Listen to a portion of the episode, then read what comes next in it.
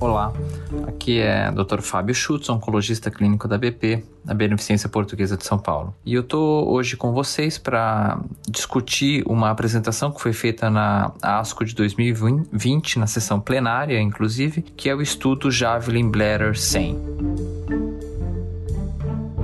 Esse é um estudo fase 3 randomizado que avaliou a manutenção de avelumab mais a melhor terapia de suporte versus apenas a melhor terapia de suporte em pacientes com carcinoma urotelial avançado ou metastático tratados com quimioterapia baseada em platina.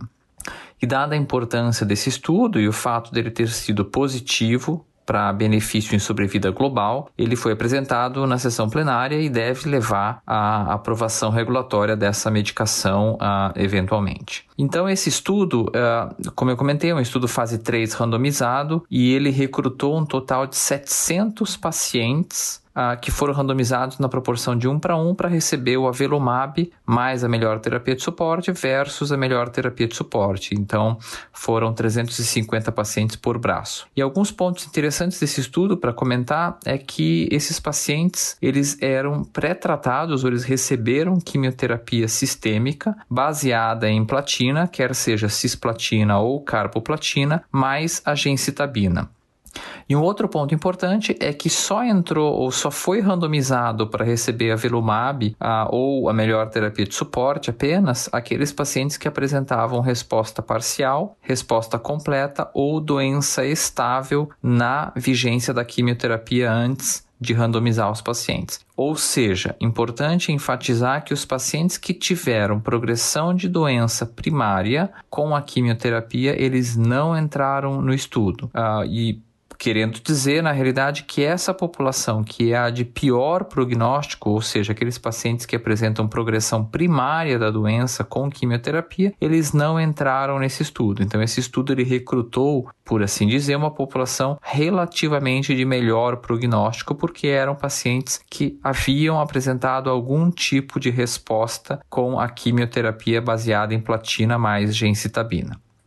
E esse estudo teve o objetivo primário uh, de sobrevida global e sobrevida livre de progressão, e ele uh, atingiu a sua positividade uh, com benefício em sobrevida global. O hazard ratio é, é para benefício do avelumab foi de 0,69, mostrando uma redução do risco de morte da ordem de 31%, em benefício do uso do avelumab mais a melhor terapia de suporte, comparado com apenas a melhor terapia de suporte. A mediana da sobrevida global foi de 21,4 meses com a Velumab, pra, comparado com 14,3 meses com a melhor terapia de suporte apenas. Ah, do ponto de vista de taxas de sobrevida global aos 12 meses e aos 18 meses, a taxa de sobrevida global aumentou de 58% com a melhor terapia de suporte para 71% com a Velumab em 12 meses e em 18 meses essa taxa de sobrevida global foi de 44% para 61%, ou seja, um ganho de 17% no aumento da sobrevida global em 18 meses. Quando uh, eles também fizeram essa avaliação, uh, tentaram fazer a avaliação de acordo com a expressão do PDL1 da população. Então, uh, entrou pacientes PDL1 positivo e PDL1 negativo. ambos os grupos tiveram benefício, mas os pacientes que tinham PDL1 positivo, eles tiveram supostamente um benefício um pouco maior. O hazard ratio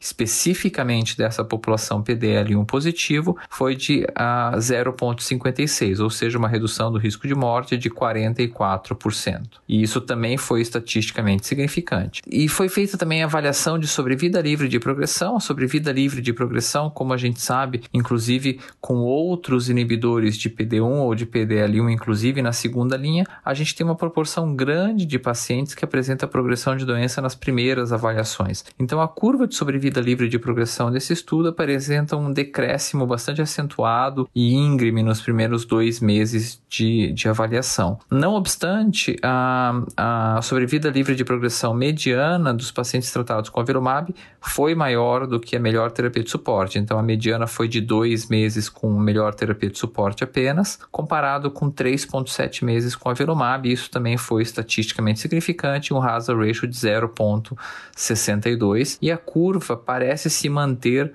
relativamente estável ao longo do tempo e separada uh, até, o, até, o, até o segmento mais prolongado dos pacientes.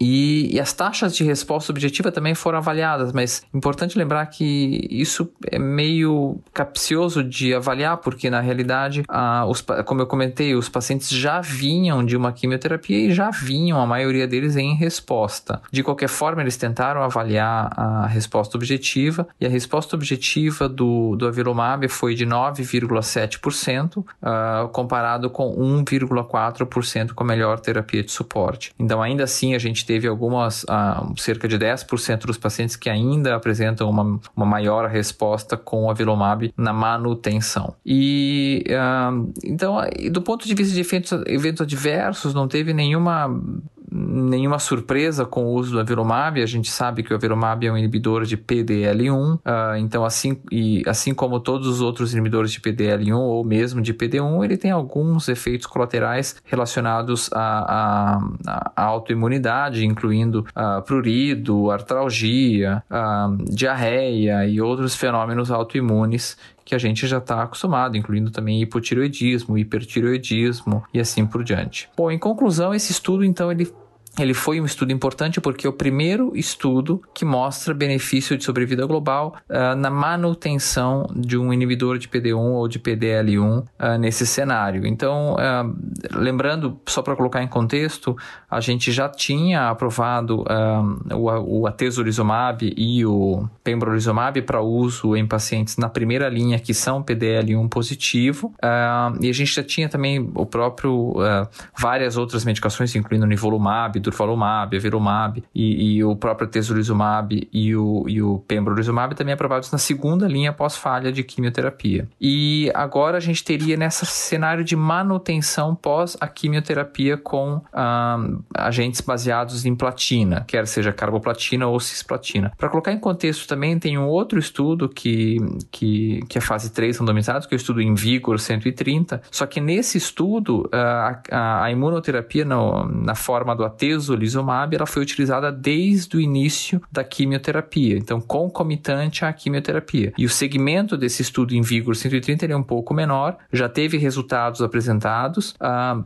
ele já foi publicado também recentemente na Lancet. E a questão é que, é que no Invigor 130 teve benefício apenas de sobrevida livre de progressão. A gente ainda não tem benefício em sobrevida global. E lembrando também os nuances da, da população incluída, no Invigor 130, como o atezolizumab foi utilizado de maneira concomitante desde o início, a gente também inclui aquela população que apresenta, por exemplo, uma progressão de doença primária com a quimioterapia ou mesmo com a imunoterapia. Então é uma população um pouco diferente dessa população que foi recrutada no estudo Javelin Bladder 100. Uh, relembrando, então, o, o Javelin Bladder 100, pelo fato de ter sido só manutenção, ele excluiu os pacientes que apresentavam progressão de doença, ou seja, uma população um pouco mais de melhor prognóstico do que a população do Invigor 130. É, mas, por enquanto, é o único estudo que mostrou, de fato, melhora em sobrevida global.